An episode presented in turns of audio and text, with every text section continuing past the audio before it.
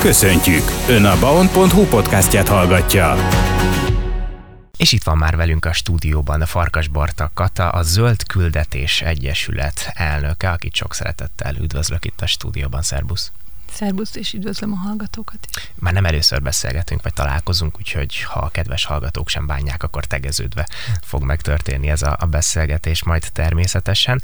Először is arról kérdeznélek itt a, nyilván a zöld küldetés címszóból már azért hallhatják a kedves hallgatók, akik esetleg nem ismernének téged, már azért szerintem Kecskeméten nagyon sokan ismerik a tevékenységedet, hogy itt a környezetvédelem, a faültetésekről lesz szó egészen pontosan, szóval mielőtt ebbe bele konkrétan belemennénk, előtte arról kérdeznélek, hogy így mi is volt a személyes motivációd, ami elindított így ezen az életpályán, vagy ebben az életstílusban, hogy tényleg itt a környezetvédelemre nagyon nagy hangsúlyt fektetsz a mindennapokban.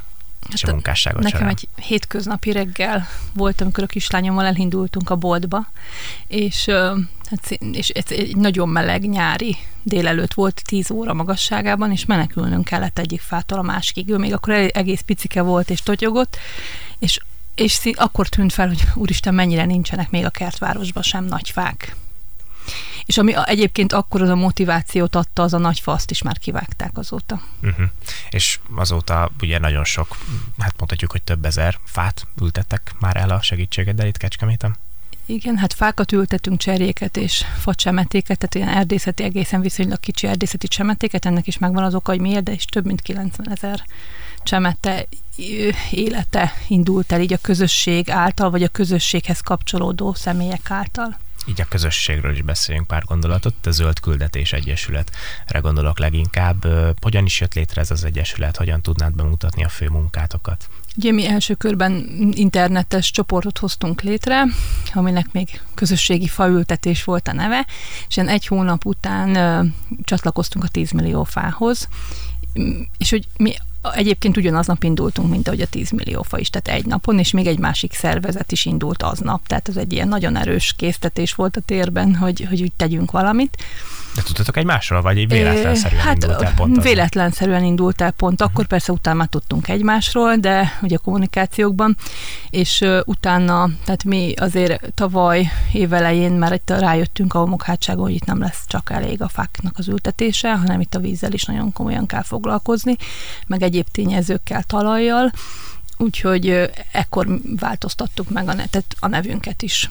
Hogy zöld küldetés. Hogy zöld küldetés. Egyesület hányan vannak benne ebbe a csoportba, akik segítik a közösség munkáját? Hát ugye az Egyesületnek a tagsága az nagyságrendileg ilyen 20 pár fő, ők a kemény mag, és van még egyéb pár segítőnk, aki nem egyesületi tag, de de tiszteletbeli egyesületi tag, mert sok, sokszor többet dolgoznak, mint maguk a tagok. És ugye van a, a Facebook csoportunk, ahol olyan 2700 fő van jelen, és hát nagyon sok egyéb szervezettel is kapcsolódunk, tehát így tagja vagyunk a Fentartható Fejlődés civil szakkerekasztalnak is, ahol 5-6 civil szervezet, akik hasonló fenntarthatósági témákban dolgoznak, és velük is szoktunk együtt programokat is indítani, meg most már nagyon sokszor részt veszünk egymás eseményein, jönnek hozzánk, tehát ugye gyakorlatilag így egyé váltunk a fenntartató fejlődés szakkerekasztallal.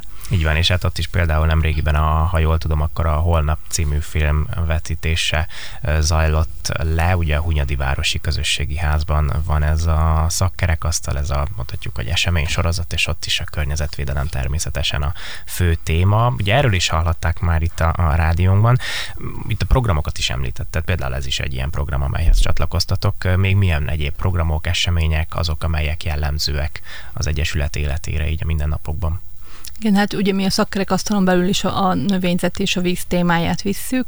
Ezen a holnap vetítésen is, hát nem a holnap című filmer abban nem szerepelt a víz, de egy másik kisfilmeket vetítve részt vettünk ebben a, a filmklub sorozatban is, és most lesz 28-án lesz egy vízkérd, hamokhátság vízkérdései szakmai rendezvényünk is, ahol ahol komolyabban és szakemberekkel, szakértőkkel, városi szereplőkkel is gondolkodunk abban, hogy hogyan lehetne minél több vizet itt tartani a városunkban. Térjünk is rá erre, mert ez egy nagyon izgalmas kérdés, hogy a víznek a, az ereje az tényleg elengedhetetlen, vagy, vagy hát megkérdőjelezhetetlen inkább. Ez a szó illik ide, hogyan kell megtartani a vizet? Hát nagyon sok módja van, és nagyon sokféle vízünk van. Ugye van egyszer ez a homokátsági vízpótlás, ahol most a folyókból emelnek majd át vizet. Az én tudomásom szerint, ezt majd ugye a 28. rendezvényen behatóbban fogjuk megismerni ezt a tervet, ide nem érkezik hozzánk plusz víz, és az, ami itt Kecskeméten van víz, az lesz, az, ami nekünk nagyon fontos lesz, hogy megtartsuk. És ennek rengeteg módja van. Tehát esőkertekben is mi abban látjuk a természetalapú megoldások közül azt a megoldást, ami, ami nagyon jól tud működni, még ilyen szélsőséges viszonyok között is, mint amit most már tapasztalunk több éve, de ezen kívül is nagyon sok olyan természetalapú megoldás van, ahol ez tud működni, például a kis vízfolyásaink, ugye jelen esetben itt nálunk a csukásér az, amiben most van víz, az abban, abban felszaporodó vizeket is meg tudnánk tartani, tehát kivezetni oldalirányban területekre, tehát sokkal több vizet kellene megtartani, mint amit most jelenleg megtartunk. Itt a csukáséren éves szinten 6 és 10 millió köbméter víz között megy el tengerbe, és holott itt meg kiszárad a, a területünk. Ez a vízmegtartásnál egyébként nagyon fontos az, hogy minél fentebb kell hoznunk a vízszintet. Tehát ugye most jelen pillanatban nagyon lent van ennek a csukásérnek is a vízszintje, és az, ez azt jelenti, hogy egy kettő méter, kettő és fél méter elejebb van a talajszintől, és ugye nagyon sok növénynek és növényzetnek ugye nem ér el odáig a gyökere például, és azért is fontos, hogy mondjuk feljebb hozzuk ezeket a vizeket, és inkább fentebb legyen és szétterítve, tehát ez is egy jobb megoldás arra, hogy megtartsuk. És ami még nagyon fontos, hogy, hogy a meanderezés, tehát hogy, hogy ne egyenesen és egy irányba folyjon a víz és egy betoncsatornában, hanem, hanem a, a talajban tudjon elszikkadni, a növények fel tudják venni, azok vissza tudják párologtatni, egyébként azzal, hogy meanderezik, tisztulni is tud a víz jelentősen egy egyén, tehát bárki, aki ezt hallgatja, hogyan tud hozzájárulni mondjuk ez a folyamathoz? Mert nyilván, hogyha sok kicsi sokra megy alapon, mindenki csinál valamit, akkor azzal sokra megyünk, vagy itt inkább ez már egy olyan komplex téma, hogy itt mondjuk városi összefogásra van szükség, stb. Hát ebben mindenképpen a város minden szereplőjének összefogására van szükség. Ugye első körben szabályozottan nem lehetne közterületre, magánterületekről kivezetni vizet. De sajnos a régi gyakorlat, meg, meg, a, meg az, hogy nem tudják az emberek, hogy ez, ez a jogszabály létezik és él, nagyon sokan kiengedik a vizet. És ugye ezek a villámáradások, amikor még voltak, akkor ugye összetorlódtak ezek a vizek és az is nagyon fontos, hogy ha már nem tudunk csőméreteket növelni az elvezetésben, akkor mindenképpen csökkentsük a bemenő oldalt. És a lakosság részére a saját telkén való víz megtartás, tehát akár öntözésre való begyűjtés, akár pedig a kertjének, kertjében való szétterítés egy nagyon fontos lépés például az ereszek alá tenni ilyen nagy ládákat, vagy, vagy gyakorlatban ezt elképzeljük, akkor az hogyan működhet? Igen, a, az, az is egy megoldás. Ugye leges-legelső körben én azt mondom, hogy ha otthon valaki vízmegtartással akar foglalkozni, és megtervezni, hogy neki mi lenne az optimális megoldás, akkor meg kell nézni azt, hogy mekkora felületekről tud csapadékot gyűjteni, és utána azt mire akarja elhasználni. Mert azért ez nem egy olcsó mulatság megtartani tartályokba vizet, főleg, hogyha ha azokat a szélsőségeket is ki akarjuk küszöbölni, amik most láthatóak, hogy van két hónapig nem is esik az eső, utána meg nagyon sok jön, tehát ahhoz 40-50 köbméteres tartályokra lenne szükség, tehát nem elég a, a kis ö, dobozkákat oda tenni az esővízgyűjtő csatorna alá, azok akkor működtek jól, amikor így egy héten többször is volt eső, és akkor azt a viszonylag kisebb, rövidebb időszakot áthidalni az jó volt, vagy ha hosszabb, akkor minden egyes csatorna alá köbméteres tartályokat betenni hogyha mondjuk otthon van, most csak azért tudom, mert az ismeretségi körömben van is ilyen, ilyen nagy tartály, Igen. tehát tényleg ilyen óriási tartály, és odarakja és gyűjti bele a vizet, akkor az egy jó megoldás. Abból a szempontból kérdezem, hogy mondjuk nem kezd el a víz algásodni, vagy nem lesz probléma, hanem egyszerűen az esővíz oda beleesik, és bármikor öntözésre alkalmas a, a növényeknek még lehet, hogy jobb is, tehát az, ja, hogy hát, a víz. Tehát, nem probléma. Van olyan, van olyan ökológiai gazdálkodásban való módszer, amikor kifejezetten algásítják Aha. a vizet. Úgyhogy ebben a tekintetben ez nem probléma a növényeknek, inkább az, hogy a mennyiség, hogy mhm. elége. Mi az a mennyiség, mondjuk, hogyha tényleg már egy teszt említetted, aminek elégnek kell lennie? Mondjuk itt, ha az esőről van szó, mert emlékezhetünk a tavalyi évre, hogy ez mennyire durva volt, mennyire nem volt eső. Most itt az elmúlt időszakban, hetekben, hát majdnem minden nap esik most már az eső, tehát egy kicsit kompenzálja magát a természet. Én ezt látom így abszolút laikusként. Nem tudom, hogy ez jó meglátása, illetve mennyi esőre lenne szükségünk ahhoz, hogy, hogy ne legyenek problémák, mondjuk. Ugye amikor gyerekkorunkban tanultuk, hogy mekkora itt a csapadék mennyiség környezetismeret órán, akkor azt tanultuk, hogy 550-600 mm csapadék hullik. Na most a tavalyi évben a mi méréseink szerint az erdőparkban mérjük folyamatosan és dokumentáljuk, a mi méréseink szerint ott az erdőparkban 290 mm csapadék hullott, és az is ugye pont abban az időszakban, amikor a nagy nyári meleg volt, akkor abszolút semmi vagy egy-két milliméter, ami szinte a földig leérve már meg is szűnt létezni, mert elpárolgott. Tehát, hogy, hogy, hogy mi lenne a szükséges, hát ugye e, ezt a, hogy nem fog érkezni ennyi. Tehát, hogy amire, és a vízzel kapcsolatban, amin érdemes még gondolkodnunk, az az esőcsinálás is egyébként, mert hogy miért nem esik ennyi. Mert ugye nincsenek olyan párolgó felületeink, ami a helyi vízköröket meg tudná tartani. Tehát az a rengeteg láp, mocsár, tó, amit, amit évszázadokon, évezredeken keresztül megtalálható volt, azok szinte megszűntek létezni. Nincsen olyan vízfelületünk, ami, ami ezt a helyi vízkört életben tartaná. És ugye ez ez nagyon fontos lenne, hogy ezeket visszaállítani, hogy egyáltalán a helyi csapadék újra beinduljon, és legyen harmat. Tehát van, amikor nyáron hónapokon keresztül nincsen harmat és elutaztunk hegyvidékre, és akkor így egyszer csak így megyünk az úton, így hajnali órákban, és úristen, mondom, harmat. Tehát, hogy, hogy észre se vesszük, hogy ez itt eltűnt a tájunkból például. Ugye Kecskeméten a Benko Zoltán Szabadidőközpontnak köszönhetően, ezt mindig elmondják, hogy a város közepén szinte egy óriási vízfelület létezik, de akkor ezek szerint ez sem elég, vagy, vagy ez, nem, Sokkal több és kicsi, tehát kisebb és többre még szükség lenne. Uh-huh. Mondjuk ez így hirtelen erre nem is jut eszembe megoldás, hogy hol lehetne, vagy hogyha otthon valaki egy kis uh, halas tót kialakít, akkor az már egy jó megoldás. Ez egy nagyon nem? jó megoldás, ha otthon mondjuk ezeket a csapadékokat is, tehát amikor érkezik csapadék, és a tetőről vagy a burkolatról gyűjtés, mondjuk nem kell annyi, amit el tud használni a, a veteményes kertje öntözésénél, akkor azt érdemes bevezetni egy tóba, de például egy egy tóban megtárolható az esővíz is, ami utána egy kis szivattyúval akár használható, tehát ez lehet, hogy egy olcsóbb megoldás, mint mondjuk lerakni egy sok köbméteres tartályt a földbe, arra, hogy a kertünket utána öntözzük, de a táj az tudja ezt, tehát a tájba, hogyha ha előveszünk egy nagyon régi térképet, akkor, akkor láthatóak még ezek a tavak, amik ott voltak, csak most már kiszáradtak. Úgyhogy mindenki, hogyha gondolja, akkor valamilyen szinten járuljon hozzá az előbb említettek által egy kicsit a környezetünkhöz. Amivel még hozzájárulhatunk, az a faültetés. Hogyan kell, hogyan lehet fát ültetni, mondjuk abban az időszakban vagyunk-e. Én abszolút semmit nem tudok sajnos a faültetésről, úgyhogy lehet, hogy laikusként kérdezem ezt, és hogy például most így ebben az időszakban, itt az év vége feléhez közeledve érdemes fát ültetni, vagy nem, mert most hideg van, tehát hogy mit lehet erről tudni?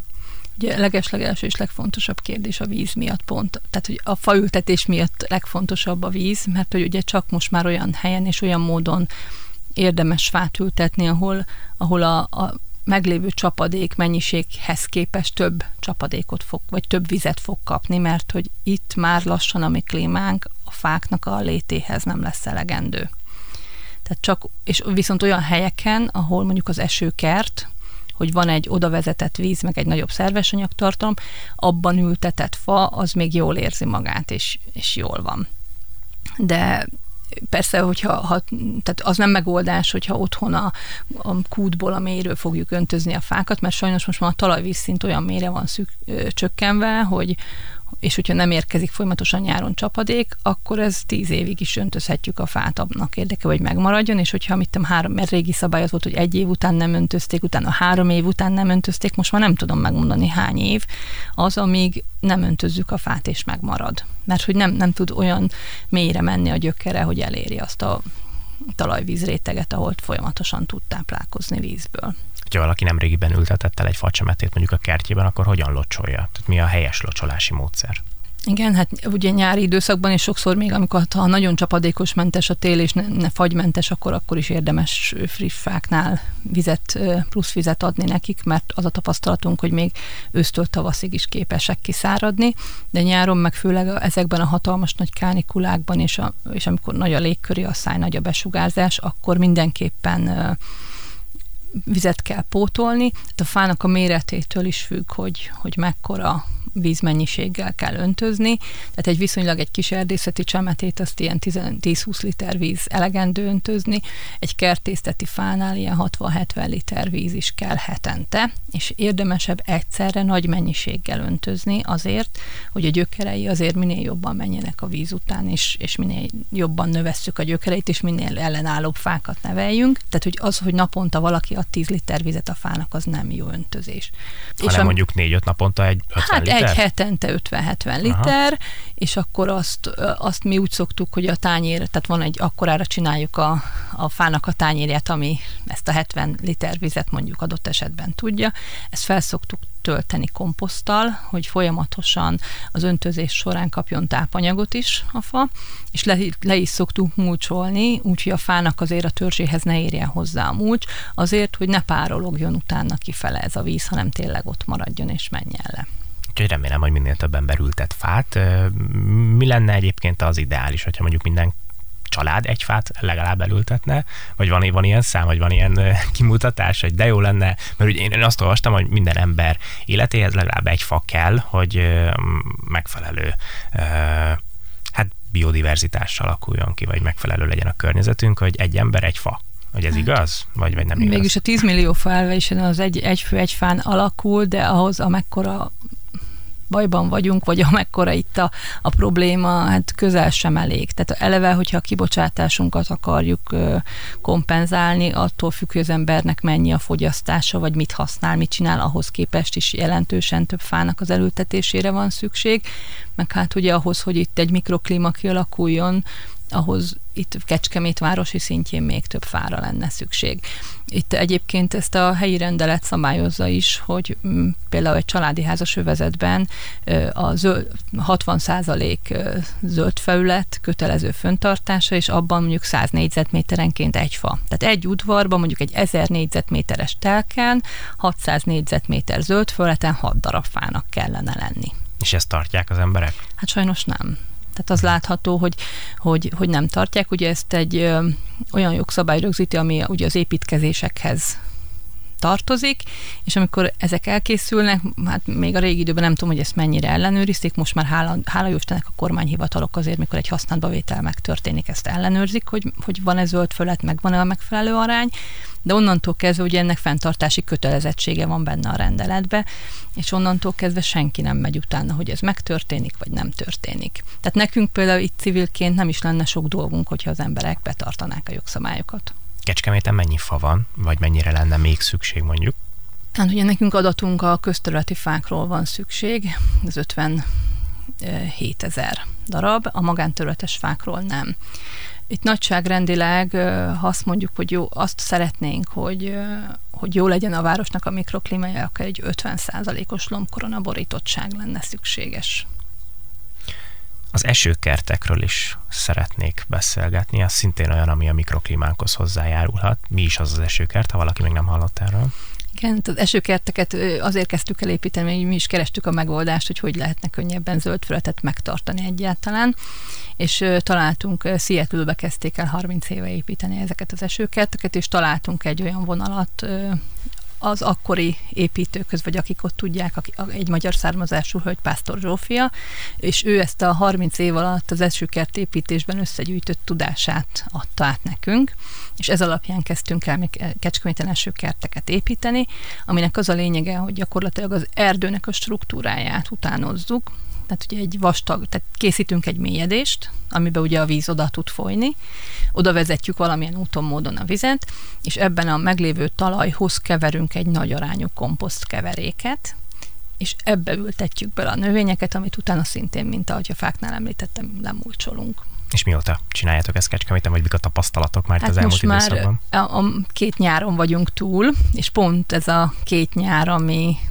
ami ami meghatározó volt, és ami, ami miatt elkezdtük ezt az egészet csinálni, hogy ha majd egyszer 10-15 év múlva ide jutunk, ahol már eljutottunk a múlt évben, hogy akkor legyen egy megoldásunk arra, hogy hogyan tudunk zöld feletet fenntartani és nagyon jók a tapasztalataink. Több helyen van már szerencsére, tehát van ugye nekünk az Egyesületünk előtti közterületen, akkor ugye én a saját kertemben kezdtem az elsőt építeni, egyébként ez nem a legjobb megoldás volt, amit az interneten megtaláltam, utána azt is átépítettük a Zsófi iránymutatási alapján.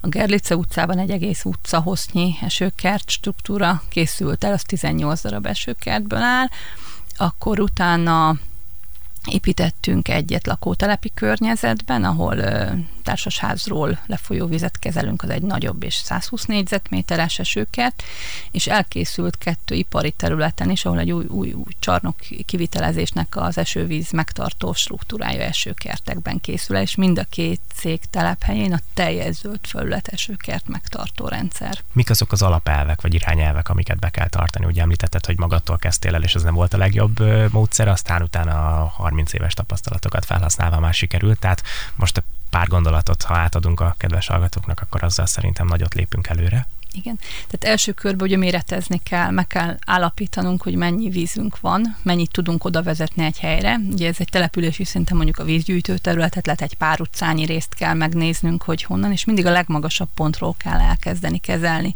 De nagyon sokszor jönnek hozzám, hogy új itt a gond, itt a probléma, építsünk ide esőkertet, és akkor elkezdünk barangolni fölfele az utcákba, megnézni, hogy ugyan hol van az a legmagasabb pont, ahonnan jön az eső és onnantól kezdve már el kell kezdeni kezelni. Ugye a családi háznál ez például a tervezésnél a tetőföbletet kell megnézni, meg a burkolatok arányát, mert ugye onnan tudunk plusz vizeket beszerezni. És utána meg kell néznünk azt, hogy, hogy milyen zöld fölet áll rendelkezésre, és ugye az ott mondjuk mélyíthető a talaj, mert hogyha nagy fás, ősfás környezetben vagyunk, ott például fölfele kell építkeznünk, és a befolyót kell máshova raknunk ahhoz, hogy ott ne kelljen tönkretenni a fáknak a gyökerét. Van tervben Kecskeméten a Gerrice utcán kívül, hogy máshol több helyen üzemcsarnokokat illetően is még ki szeretnétek, vagy fogtok alakítani ilyen esőkerteket? Hát várunk ilyen megkereséseket, mert nagyon szívesen segítünk ebbe, annál is inkább, mert hogy azért a, a régi bevált módszerek, például ipari területeknél, azok nagyon drágák, és, és ökológiailag nem ilyen jól működő dolgok, mint az esőkert, és jelentősen olcsóbb is létrehozni őket, a diverzitásban, meg az ökológiai rendszerben betöltött szerepük jelentősen jobb, mint ezeknek a burkolt medrű árkokban való tartás, és még mellette nem kell irgalmatlan, magas költségű vízjogi létesítési engedélyeket öt évente megújítani, amiatt, hogy, hogy egy ilyen rendszert létrehoznak. Tehát, hogy mindenképpen jó lenne, hogyha azok a cégek, akik itt működnek a városban, esőkertekkel oldanák meg a csapadékvészkérzésüket. És ugye, hát ugye meg a városi közterületeken is tervben vannak esőkertek, csak hogy itt a források kérdése az, ami még nem tisztázott, hogy hogyan és miből tudnak ezek megvalósulni. A Gerlice utcában egyébként egy ilyen konkrét utcai összefogásnak köszönhetően valósult meg? Tehát, hogy minden család csatlakozott hozzá, valaki elmondta nekik, hogy mi is a terv, és akkor belementek?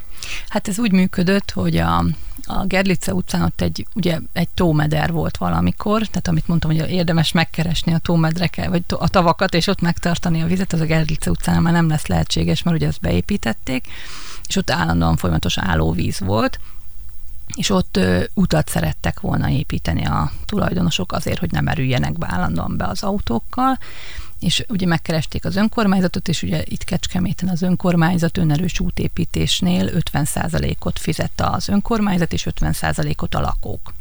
És ugye ez az útépítésnek a projektjébe került bele, tehát itt is az 50%-ot az önkormányzat fizette, és 50%-ot a lakók. És hogy miért volt erre ott szükség, mert hogy annyira sok árok került volna be az utcába, hogy ezek a betonmedrű, vagy ilyen gyeprácsos árkok, ami miatt nem fért volna be a rendeletben elé, le, előírt kétoldali fasor, és ugye úgy kerültünk oda, hogy akkor tudják csak megépíteni az utcát, hogyha fa is lesz ültetve, fát meg csak akkor lehet ültetni, hogyha más megoldást keresünk, és akkor így, így nekik ez egy ilyen megváltás volt, mert hogy le kellett volna mondani még az útfejlesztésről is. És akkor mostanában, ha valaki gondolja, akkor nézzen el a Gerlica utcába, és akkor meg is láthatja, hogy miről is beszélgetünk, és, és megtapasztalhatja, hogy ez hogyan is működik tényleg ott a gyakorlatban. Még pár gondolatot az erdőparkról is szeretnék kérdezni. Mi is az az erdő erdőpark, ugye itt Kecskeméten hol is van pontosan, hogyha valaki még nem hallott róla? Igen, ez Kecskeméten a fürdő mögött volt bácsizes terület, ott egy, hát jó, gyakorlatilag 8 hektáros terület van, amiből 5,5 hektáron telepítettünk új ekoszisztémát, vagy nem is tudom, mert ott nem csak fák vannak, és nem csak fákat ültettünk. És ugye a célkitűzés az az, hogy nem tudom, megvalósul-e már, vagy ez még megvalósul majd, hogy például gyerekeknek környezetismertárti órákat lehet, tehát környezetvédelmi területen lehet majd ott a tudást bővíteni. Igen, ez egy nagy álmunk, hogy ott egy fenntarthatósági központ létrejöjjön. Egyébként, mint kiderült, nem csak a mi álmunk volt, hanem a városvezetés részéről is valamikor egészen régen ez a kérdés felvetődött, és hogy ez nagyon fontos is lenne megvalósítani. Hát most még nem tartott a projekt, de, de ez egy kiemelt célja.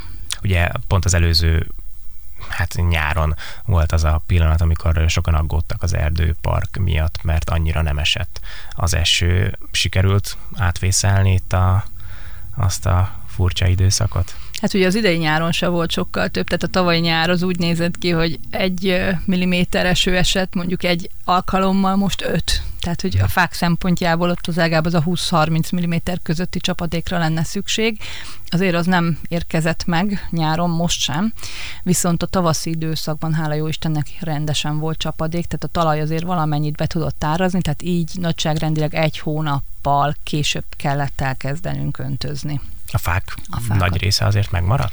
Tehát... Hát ez is változó, hogy melyik terület, mert ugye ott nagyon sok minden van az erdőparkban, különböző struktúrákban telepítettük a fákat, és ugye pont ez is volt a cél, hogy megnézzük, hogy hogyan lehet reagálni azokra a klímaváltozási tényezőkre, amelyek mondjuk megnehezítik a a fa, fa telepítéseket, és vannak olyan részek, ahol 80-90 százalékos a megmaradási arány, és van olyan, ahol 20 körül. Tehát, hogy ez is nagyon változó. Így összességében sikeresnek mondható a projekt? Tehát, hogy már így lehet értékelni egy picit. Igen, hát ez a, ez a ugye tavasszal, tavaly tavasszal ültettük el a fákat, és utána volt 25 mm eső, és utána augusztus végéig semmi az idei nyáron se sok, tehát hogy most gyakorlatilag már az is hatalmas nagy sikernek mondható el, hogy élnek a fáink, tehát hogy, hogy még ha nem is növekedtek olyan viszonylagosan ilyen égbe kiáltóan, de van olyan területünk, ahol olyan módszert alkalmaztunk, ahol már magasabbak a fák, mint én. Uh-huh. Tehát, nagyon sok mindenem múlik, tehát hogy mit tudom én, ilyeneken múlt, hogy ugyanúgy ültettünk az egyik részen, ugyanúgy a másikon, és akkor az egyik részen le tudtuk mulcsolni nyáron, a másik részen meg nem, és dupla akkorák a fák például. Ahol, ott ahol le volt mulcsolva. Uh-huh. Tehát, hogy ilyen apró kis, picike kis dolgokon is nagyon sok különbségek vannak, úgyhogy ami nekünk az erdőparkban a legnagyobbat adja, az, hogy nagyon sokat tudunk tanulni ez a tanulás az én a jövőben is nagyon sok sikert kívánok, és remélem, hogy minél hamarabb majd a gyerekek is mehetnek oda tanulni az ilyesfajta környezetismereti vagy környezetvédelmi órákon majd, és ezen a, a, a központban, vagy fenntartatósági központban ez tényleg megvalósul majd. Sok sikert kívánok ehhez is, és nagyon szépen köszönöm a beszélgetést. Én is nagyon szépen köszönöm a jó kívánságokat is, és a beszélgetést is. Farkas Barta Katát hallották tehát az elmúlt percekben a Zöld Küldetés Egyesület elnökét, itt Kecskemét környezetvédelméről, faültetésekről, esőkertről, erdőparkról beszélgettünk az elmúlt percekben. Ennyi fért bele a mai műsorunkba, tartsanak velünk a folytatásban is, én viszont most búcsúzom. Vízi Zalánt hallották a viszontalásra.